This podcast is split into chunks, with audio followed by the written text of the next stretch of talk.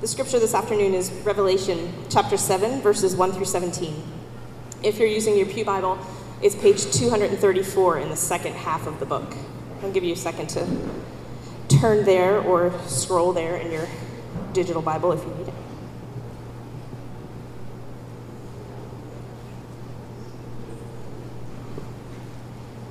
Revelation 7.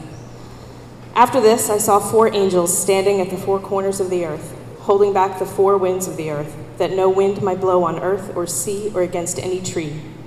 Then I saw another angel ascending from the rising of the sun, with the seal of the living God, and he called with a loud voice to the four angels who had been given power to harm earth and sea, saying, Do not harm the earth or the sea or the trees, until we have sealed the servants of our God on their foreheads. And I heard the number of the sealed 144,000, sealed from every tribe of the sons of Israel.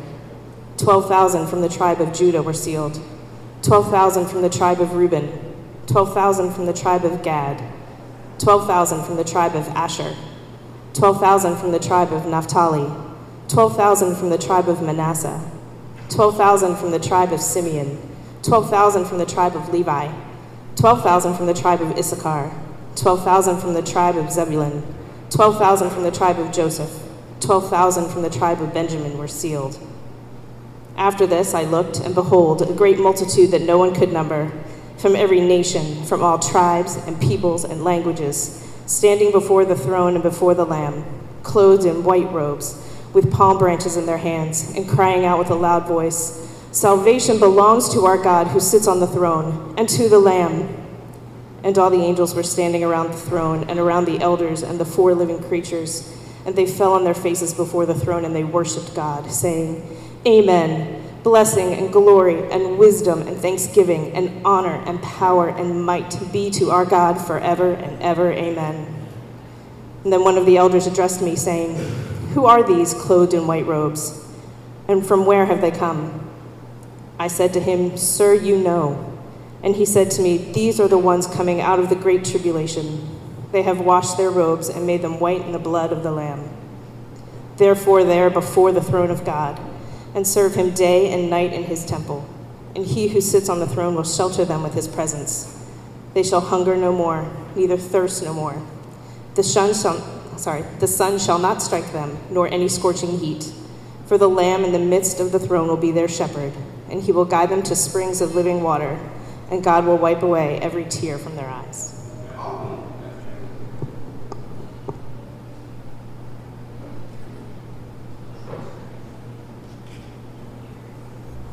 Thanks, Lori.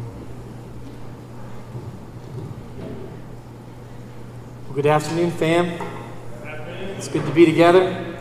I'm eager for prayer as this week in Broken Vessel has two jobs today, um, but I'm aware that it's a glorious truth in this passage we just read that God wouldn't let any frailty get in the way of. So I'm confident God's going to speak to us. But let me pray and ask for his help.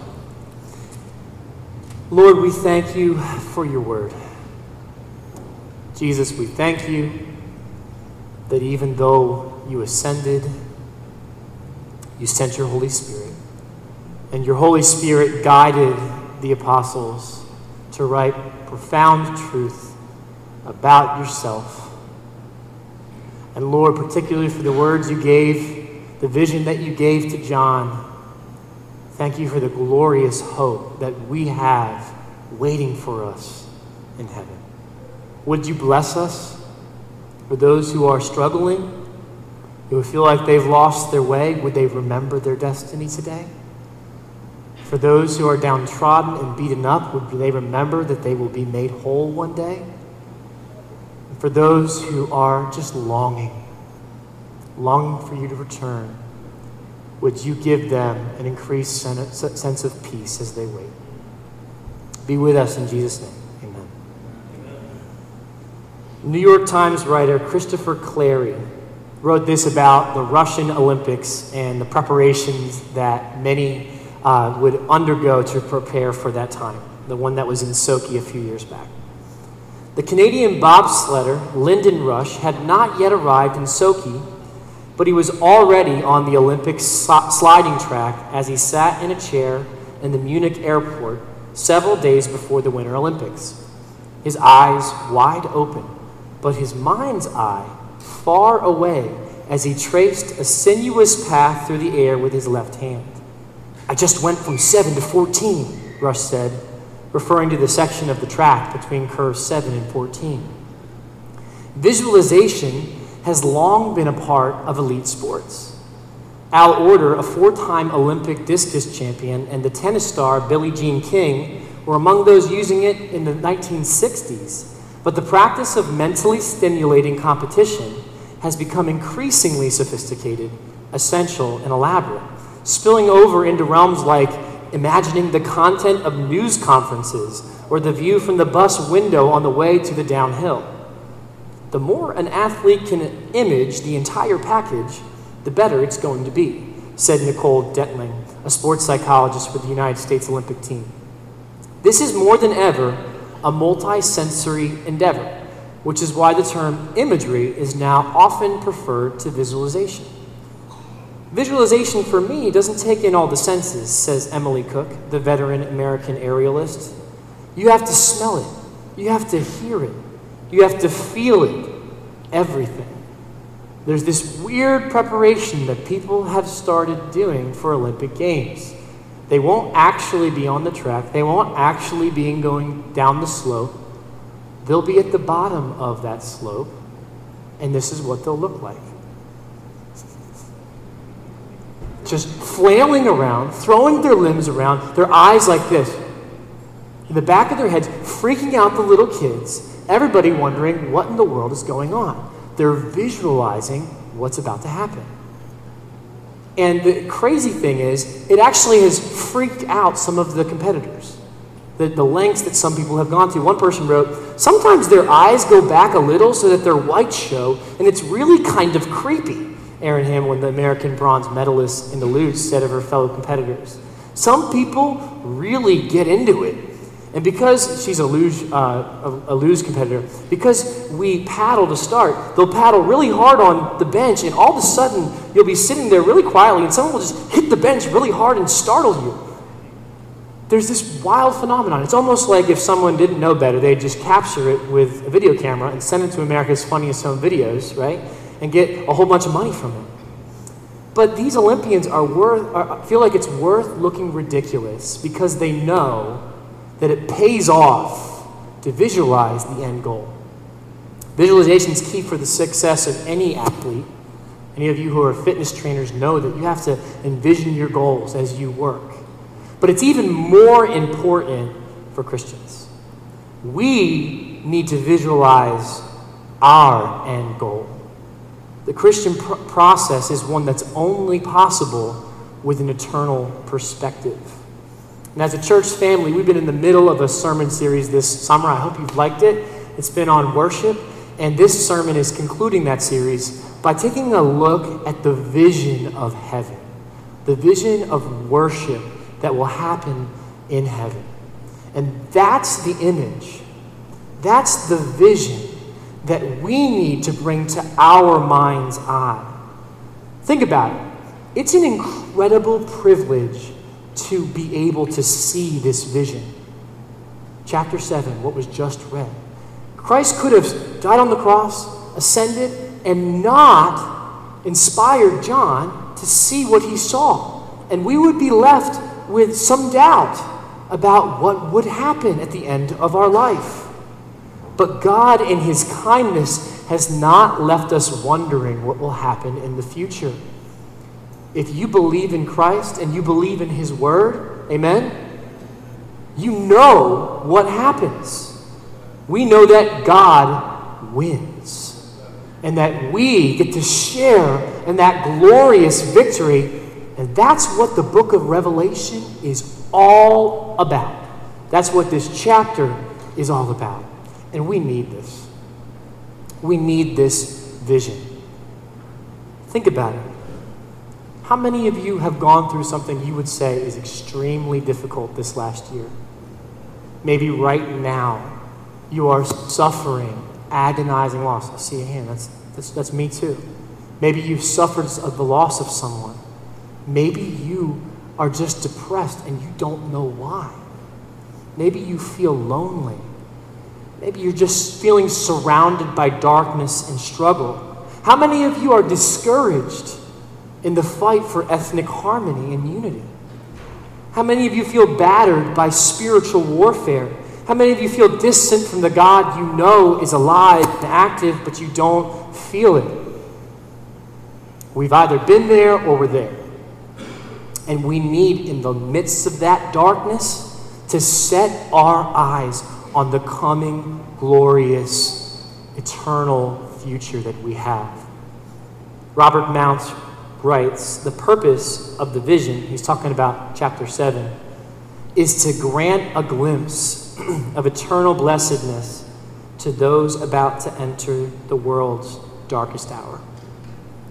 He wants us to see our end goal in light of what lies between the now and the then.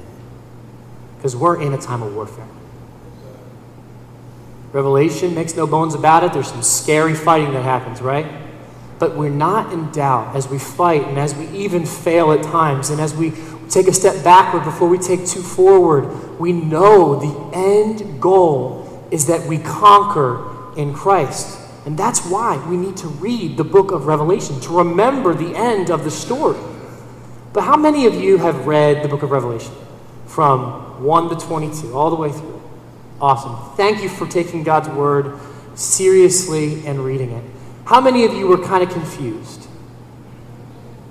So I was too. How many of you were discouraged maybe from reading it again because you didn't understand everything in it? I've been in that place before. But you know what the interesting thing is? I think we sometimes find our, our, ourselves in that place of being discouraged because we're reading the book of Revelation the wrong way.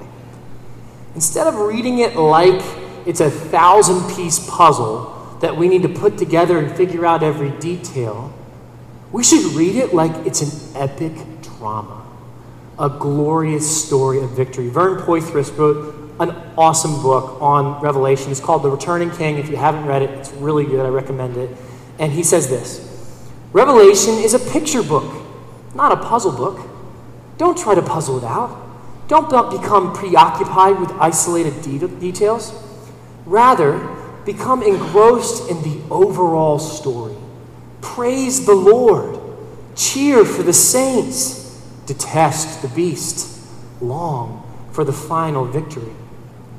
Revelation is not a cryptic cipher, it's a majestic story of victory, one that gives us hope. And we need to get caught up in it. We need to get caught up in the amazing future so that we don't let our hope get quenched by the darkness we face. So, what's the specific picture in Revelation 7? What's the specific image that God's giving us today to bring to our mind, to visualize? Well, the story begins in chapter 4. In chapter 4, let's, let's visualize this together. Even as I'm speaking, try to bring this to your mind. In Revelations 4, God is on the throne, and he is worshiped by angelic beings and the elders surrounding him in heaven. Then, in chapter 5, John hears an angel cry out, Who is worthy to open the scrolls and break its seals? And all of heaven looks on with longing to see the purposes of God proceed in his glory. And John begins to weep. He begins to sob because he wants to see the plans unveiled. He wants to see the glory of God go forth, and there's no one found worthy. And he's beginning to doubt will there be someone worthy? And then enters the Lamb, Jesus Christ. And the angel says, Weep no more. Behold, the lion of the tribe of Judah, the root of David, has conquered, so that he can open the scroll and its seven seals. And the lamb appears before John, and it says, standing as though it had been slain. John's way of saying, dead and resurrected in glory.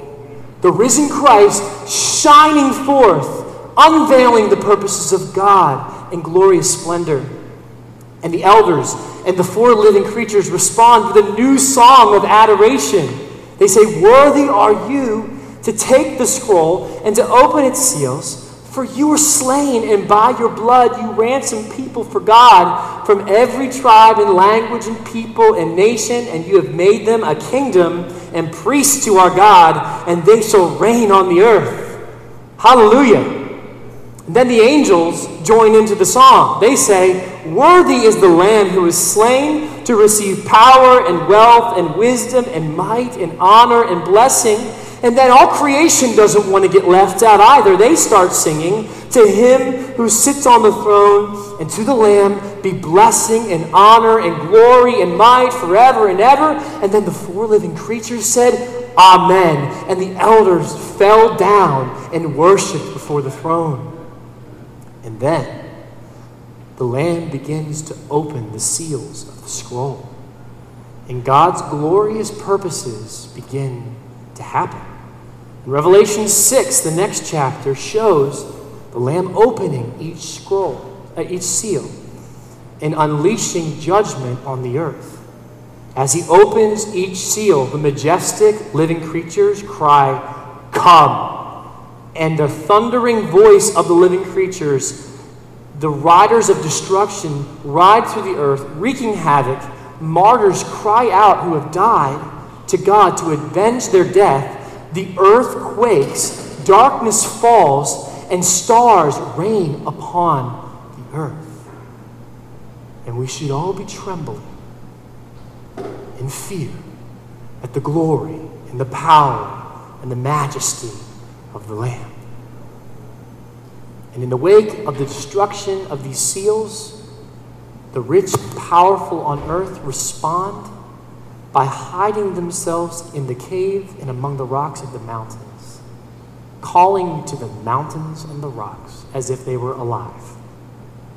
Fall on us and hide us from the face of him who's seated on the throne and from the wrath of the Lamb.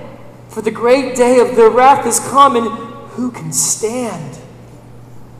What a vivid and horrifying picture. The richest and most powerful on earth are so evil, they won't even submit to Jesus, even though they're cowering in caves. They'd rather die than repent. But in the midst of their depravity, we, we hear a very relevant question Who can stand? And that's what Revelation 7 answers. Before the Lamb opens the seventh seal, God gave John two visions to show the community that would stand the community that was protected, the community that was righteous, the community that was diverse, the community that was happy.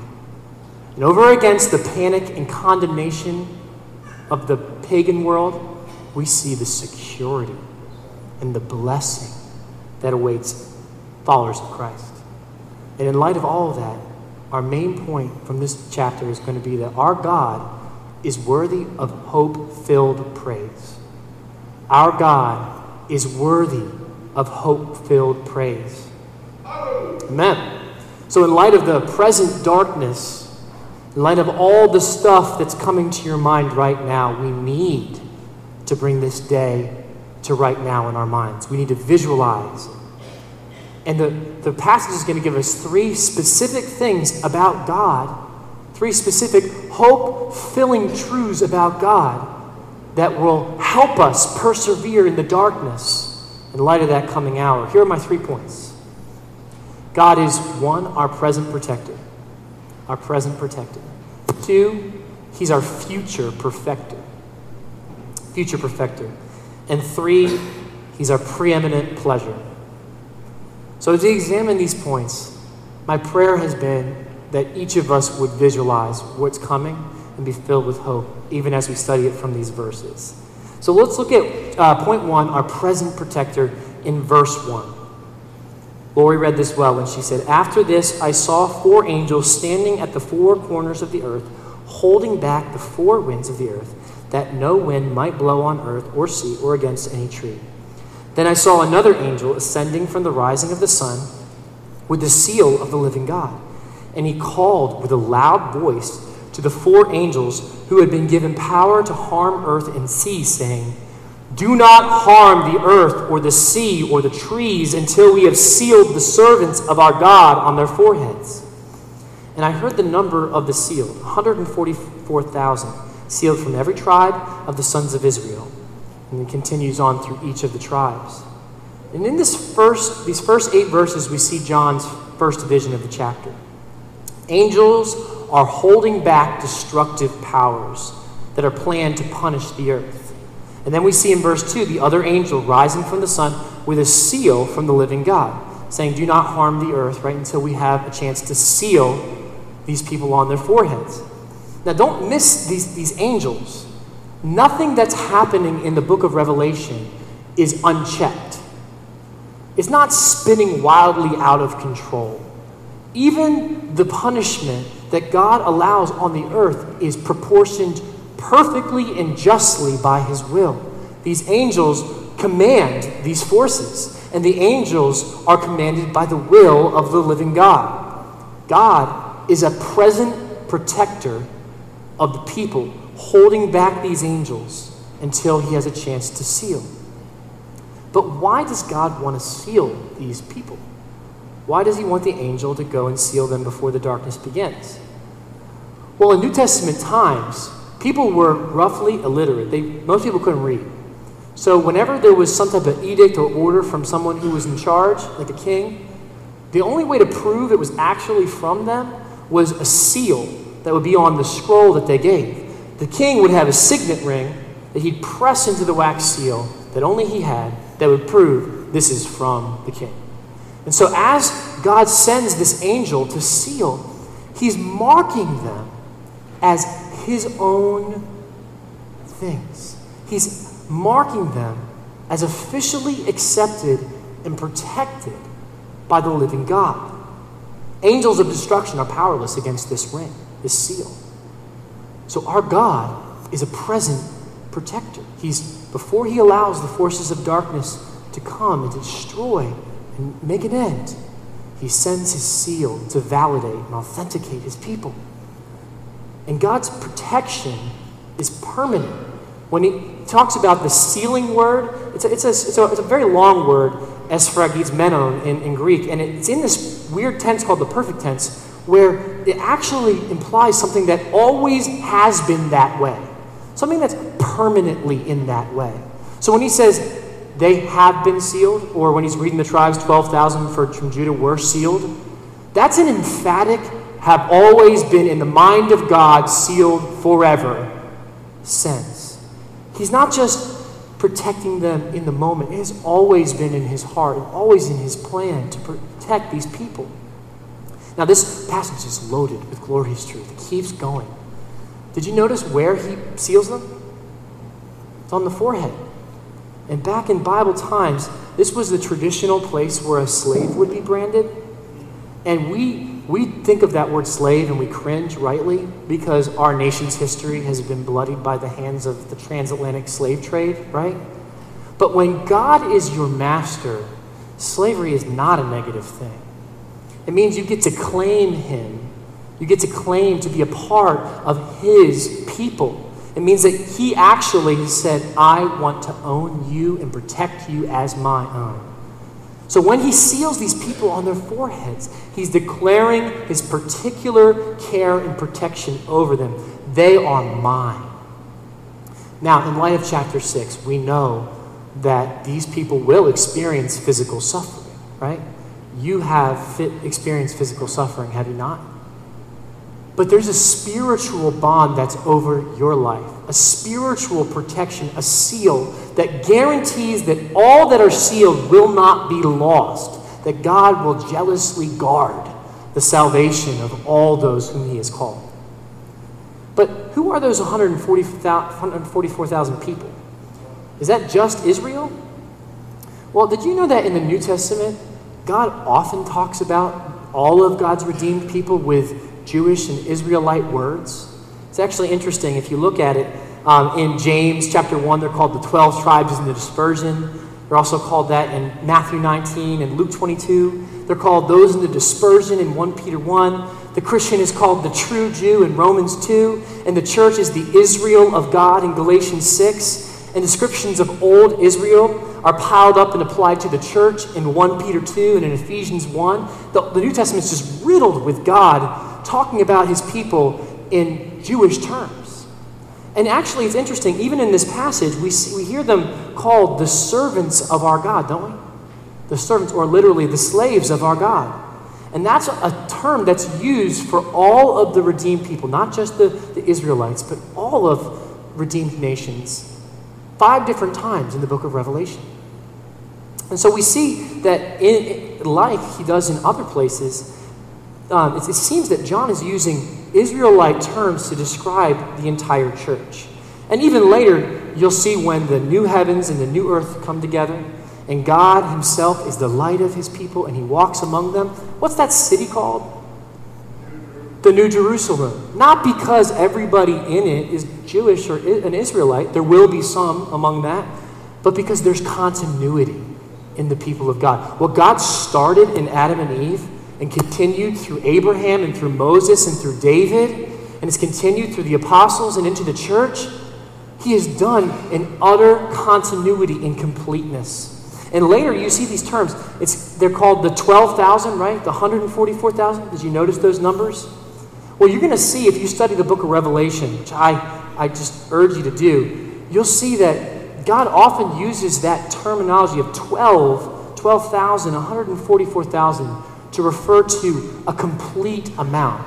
There are 12 thrones and 12 elders and 12 tribes, right? There's a wholeness, a completeness, a continuity to these people. So, what's the point? It's a lot of details. The point is that God's people are not incomplete. As we look and we see God's protective love, did He miss some? Did He not gather some that He wanted to? No, emphatically, by using 144,000, by using every tribe of Israel, we see over and over again God showing that all whom He calls, He will faithfully bring and seal and bring to Himself. So, right now, right now, there are demonic powers attempting to unleash themselves on you as you sit in your pew. Right now, you have a target on your back. The devil is roaming the earth like a roaring lion seeking to devour the people of God. And God is commanding his angels hold him back, protect them, I must seal them. And then he made his way into your life. He called you to himself, he gave you his spirit, and he sealed you for himself. And right now, the wrath of the Lamb should be righteously poured out upon each and every one of us without this seal. So, how in the world can, can we be sealed? I'm not impressive. I sin all the time. Ask Missy, my wife. She'll give you examples from this past week about how I have doubted and not trusted in God. I'm weak. I'm frail. How can I be sealed? Well, you know what? God has always been about saving and seeking sinful people. And the way he seals his people is with the blood of Jesus Christ. Check this out. You guys remember the story of the plagues in Egypt? Do you remember how it ended? Not before the Exodus. You have the last plague go forth, and the firstborn are struck dead of all of Egypt. But how are the Israelites preserved? the blood of the Lamb was placed upon the lintel of the door. They were sealed by the blood that caused the angel of death that came to destroy to pass over them. And friends, that was picturing the day when Christ would come.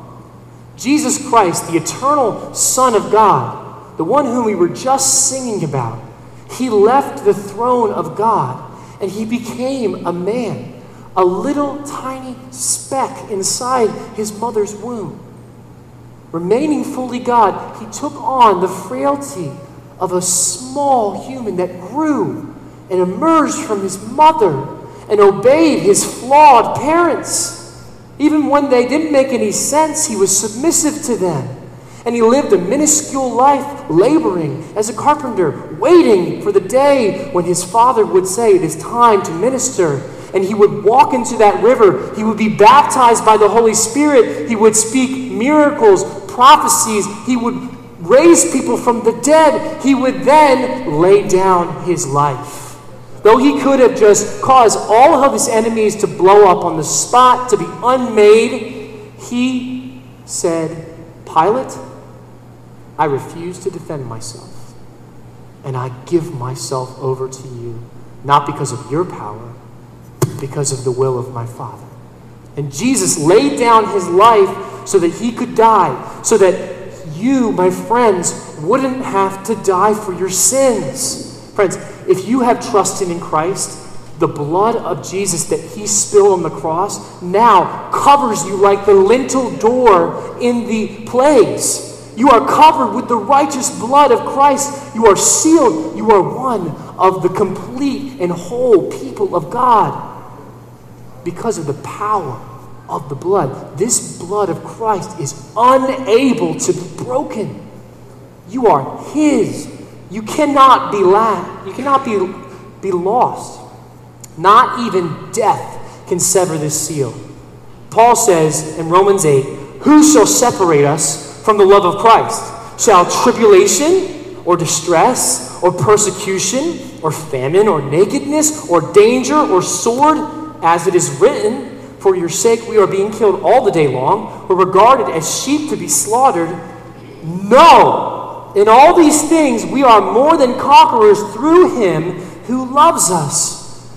For we can be sure we could be sure because of the sealing love of God. For I am sure that neither death, nor life, nor angels, nor rulers, nor things present, nor things to come, nor powers, nor height, nor depth, nor anything else in all creation will be able to separate us from the love of God in Christ Jesus our Lord. Amen? His blood has sealed you, the blood of the Lamb. And God's present protection is complete. He will gather, own, and seal all those whom He has chosen. You may experience the sword of persecution. You may experience the hunger of famine.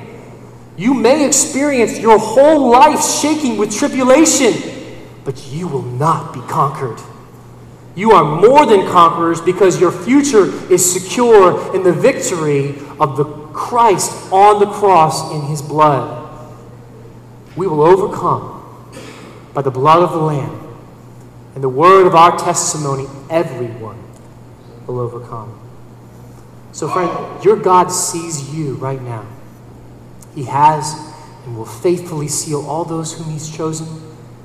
You're not alone, you're not unloved. And though you're experiencing fire of tribulation right now, that doesn't mean that you've been lost. You're kept by the glorious God He's zealous to keep you. You're not forgotten. And because of this, our God is worthy of hope filled praise. He's our present protector. He's at this business right now, protecting us. And He's worthy of hope filled praise, not fearful praise, not praise that's held back, praise that's waiting for another day to get loud, praise that is right now declaring, I have hope in you, Jesus. We set our hopes on you. He's worthy because he's able to sustain us. He's worthy, so we should lift our weary heads to that day and visualize the fact that we will have been sealed. We will have been emerging from the tribulation as more than conquerors. That's not all that God shows John. John shows another vision, and in this second vision, we see two more hope filling truths that help us to see. We're supposed to worship God with hope filled praise. Here's the next one He's our future perfecter. Future perfecter. Read with me in verse 9. After this I looked, and behold, a great multitude that no one could number from every nation, from all tribes and peoples and languages, standing before the throne and before the Lamb clothed in white robes with palm branches in their hands, and crying out with a loud voice Salvation belongs to our God who sits on the throne and to the Lamb. And all the angels were standing around the throne and around the elders and the four living creatures, and they fell on their faces before the throne and worshiped God, saying, Amen. Blessing and glory and wisdom and thanksgiving and honor and power and might be to our God forever and ever. Amen. What a glorious section of Scripture. What a glorious vision God has given us to have in our mind's eye as we persevere. We're going to behold now together the perfection of the future community of believers in Christ. They're perfect in several ways. First, they're perfect in number. Did you notice that it says John sees a great multitude that no one could number? A great multitude, a massive congregation, as far as the eye can see. Think about that. Visualize that. The biggest crowd you've ever been to. Way more than that. Just as we might peer into the sky and be incredibly overwhelmed by the immensity and the number of the stars as they glow. And we don't even bother to try to count because there's so many of them and they're so ridiculously amazing. John beholds a community that's number defies our imagination. And we need that truth right now. How many of you feel lonely? You feel like you're not among a many people in your commute to work that love Jesus Christ. How many of you feel like in your family you're the only one holding down the fort? How many of you work in places where you're one of the only Christians there? In your community, on your block, in your commute. We feel like we're one of a few. We feel like we're all alone sometimes. But we are headed to a day when we will be surrounded by such a crazy number of people, we'll be like, How did all these people live? With John, we'll say it's a multitude that no one can number. But they're not just perfect in number, they're perfect in diversity, right? We know this verse well at Risen because we're well taught from Tim on this topic and from Joel and Tia Gaines in our Grace and Race ministry. But notice, notice with me that they are from not just the nations, they are from every nation, all tribes and peoples and languages. Listen, y'all, what we're doing here at Risen Hope, it's multi-ethnic ministry. Last time I checked, there was over 20 different ethnicities present on a typical Sunday. That's multi-ethnic ministry, and it's glorious. We should just thank God for that, amen? We should be like, thank you, God, for that gift. But this is not multi-ethnic ministry we're viewing here. This is omni ethnic ministry. This is every single nation, every single tribe and peoples and language. Not a single people group has been left out by our God's saving love. Perfect in diversity. We get glimpses of this. We praise. I myself, by singing through gospel praise, have opened a whole new window of joy in my life that I never had before Risen Hope. That's nothing compared to what's going to be unlocked on that day when we worship with our brothers and sisters in Christ from all over the world, from all times and histories, and all the languages and the peoples. It's going to be glorious, brothers and sisters. So, are you? Are you tired of having hard conversations? Are you tired of trying to understand a different culture than yourself? Are you tired of being overlooked, mistreated, not seen, feeling other? We need this vision. We need to remember that there's coming a day when all of that will fall away and we will be in absolute glorious happiness at being one with our brothers and sisters in Christ. And it says that they worship with a loud voice. I don't know how it's going to work, but all the languages are going to sing in a loud voice. There's going to be incredible diversity and unity happening in a way that just blows our imaginations away. And it should inform our pursuit today, shouldn't it? We should worship to the best of our ability like we can on like we're going to on this day. So one of the reasons we try to explore with new styles, we try to embrace as many of the cultures as present here in our worship and our liturgy is because we want to get ready, friends. We don't want to we don't want to miss out on the taste of heaven that God can give us here and right now as we worship together in beautiful diversity. And we need this vision because this, this nation is broken. Even, even nations like ours that have diversity in them, we, we just so struggle. There's anti Semitism gone widespread and unchecked. There's terrorism incited by a damning ideology called white supremacy on our soil. And even the nations that don't have the opportunity for ethnic diversity, perhaps in certain areas, in larger nations, they have to wait too for this coming day. But, friends, we do not lose heart. We do not give up. We do not stop going to grace and race conversations, fellowship, because we don't see immediate fruit, because we don't feel like our perspective won the day that time. We don't stop listening and asking honest and vulnerable questions. We don't stop hoping for glorious unity because the day's coming. We've seen the future. You've seen it, friends. You know it. You know how this movie goes. When you watch the movie the first time, you're nervous. The second time through, you're like, I love this part. We need to realize that, friends, we're on the way up. We're not going to crash and burn as a congregation, friends.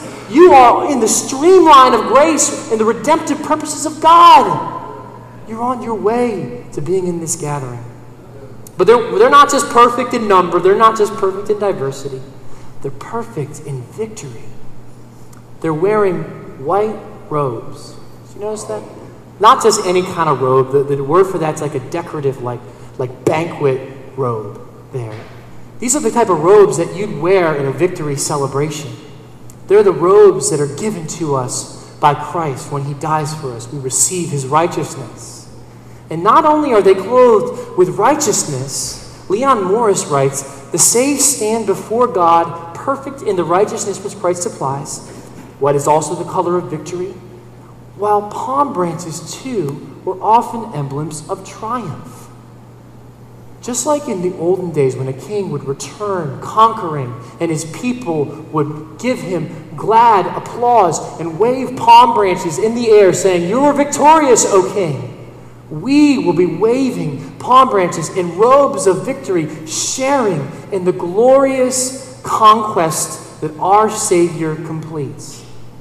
But we'll not just be perfect in victory, in diversity, and in number. This passage tells us that we will be perfect in resurrection. Did you notice when I was kind of recapping Revelations 5 that the Lamb was standing those slain?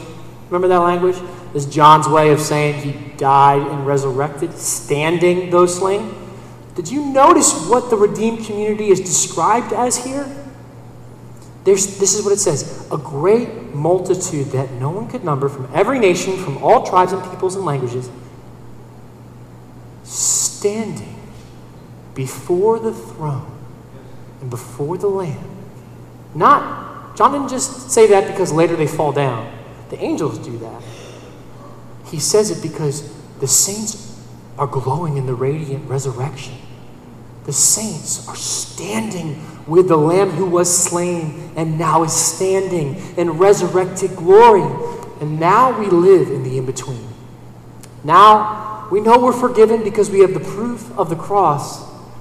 But so often we fail and we stumble, but then, then we will be as we know we are loved. We will be righteous even as we're called righteous. And friends, we need to visualize this picture. This is who you're becoming. This is your destiny. He will keep us for the day. He will be our future perfecter. That's not it. Finally, He will be our preeminent pleasure. Our preeminent pleasure. Let's look in verse 15. Therefore, they are before the throne of God and serve Him day and night in His temple. And He who sits on the throne will shelter them with his presence. And they shall hunger no more, neither thirst any more. The sun shall not strike them, nor any scorching heat, for the Lamb in the midst of the throne, the Lamb will be their shepherd, and he will guide them to springs of living water, and God will wipe away every tear from their eyes. Visualize the intimacy here. This is your future. Therefore, they are before the throne of God, us, weak and pitiable us. We are before the throne with the myriads of angels and the living creatures and the elders. And what are we doing? We serve him day and night in his temple. We enter the Holy of Holies. We, we, the weak, are given the place of honor with immediate access to God.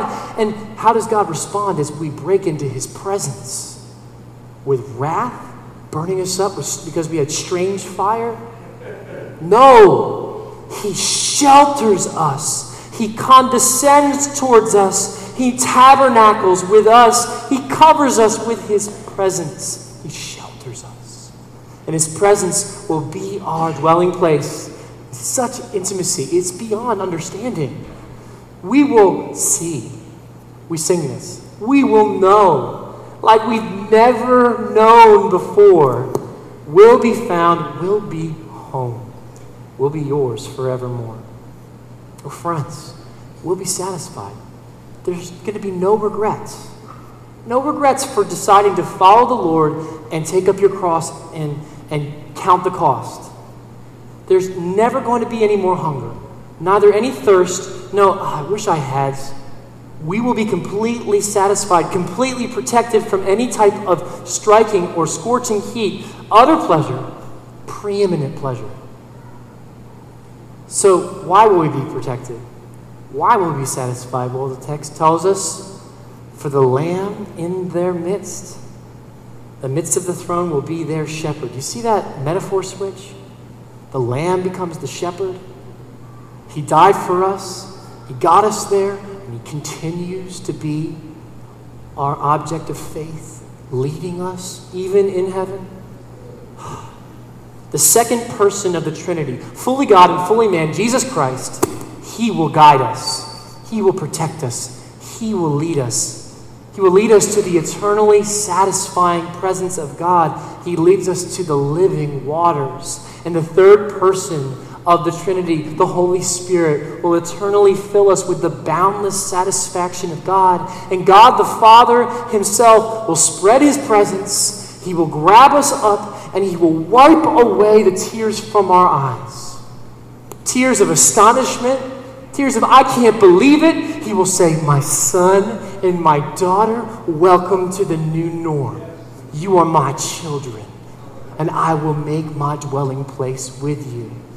Do you see the intimacy with God that is your destiny? None of you should be disappointed about your futures like, oh, my job, I'm not the best. Who cares? Listen, we're headed to a day when we will actually be fellowshipping with God beyond walking with God in the garden. He will fill us, He will satisfy us, He will, he will enter into our world, He will shepherd us. Our future is one of preeminent pleasure. It's permanent, it's forever and ever, it's unmatched. It's filled with the satisfying presence of God. So, how do we respond to this vision? We worship God with hope filled praise. Not just going through the motions, not just saying, okay, I guess I'll sing this song. I don't like this song. I'm going to wait this one out. No, we seize onto these promises and we believe. We say, God, these ridiculous things that I could never have come up with, I would have felt audacious to come up with this. I will receive them as truth and I will believe that you will do this. We worship with the hope of heaven in our hearts. We worship a God as incredible as the one we see revealed in these verses. And we cry out with a loud voice Salvation belongs to our God. Another translation says, To God and to the Lamb, we owe our salvation. We say, God, you deserve all the glory. You deserve all the credit.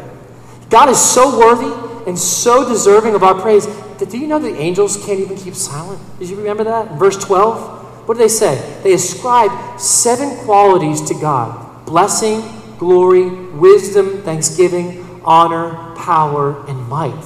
And get this, each of those words are preceded by the article in Greek. It's the blessing and the glory and the wisdom. It's not just, Lord, you're such a blessing.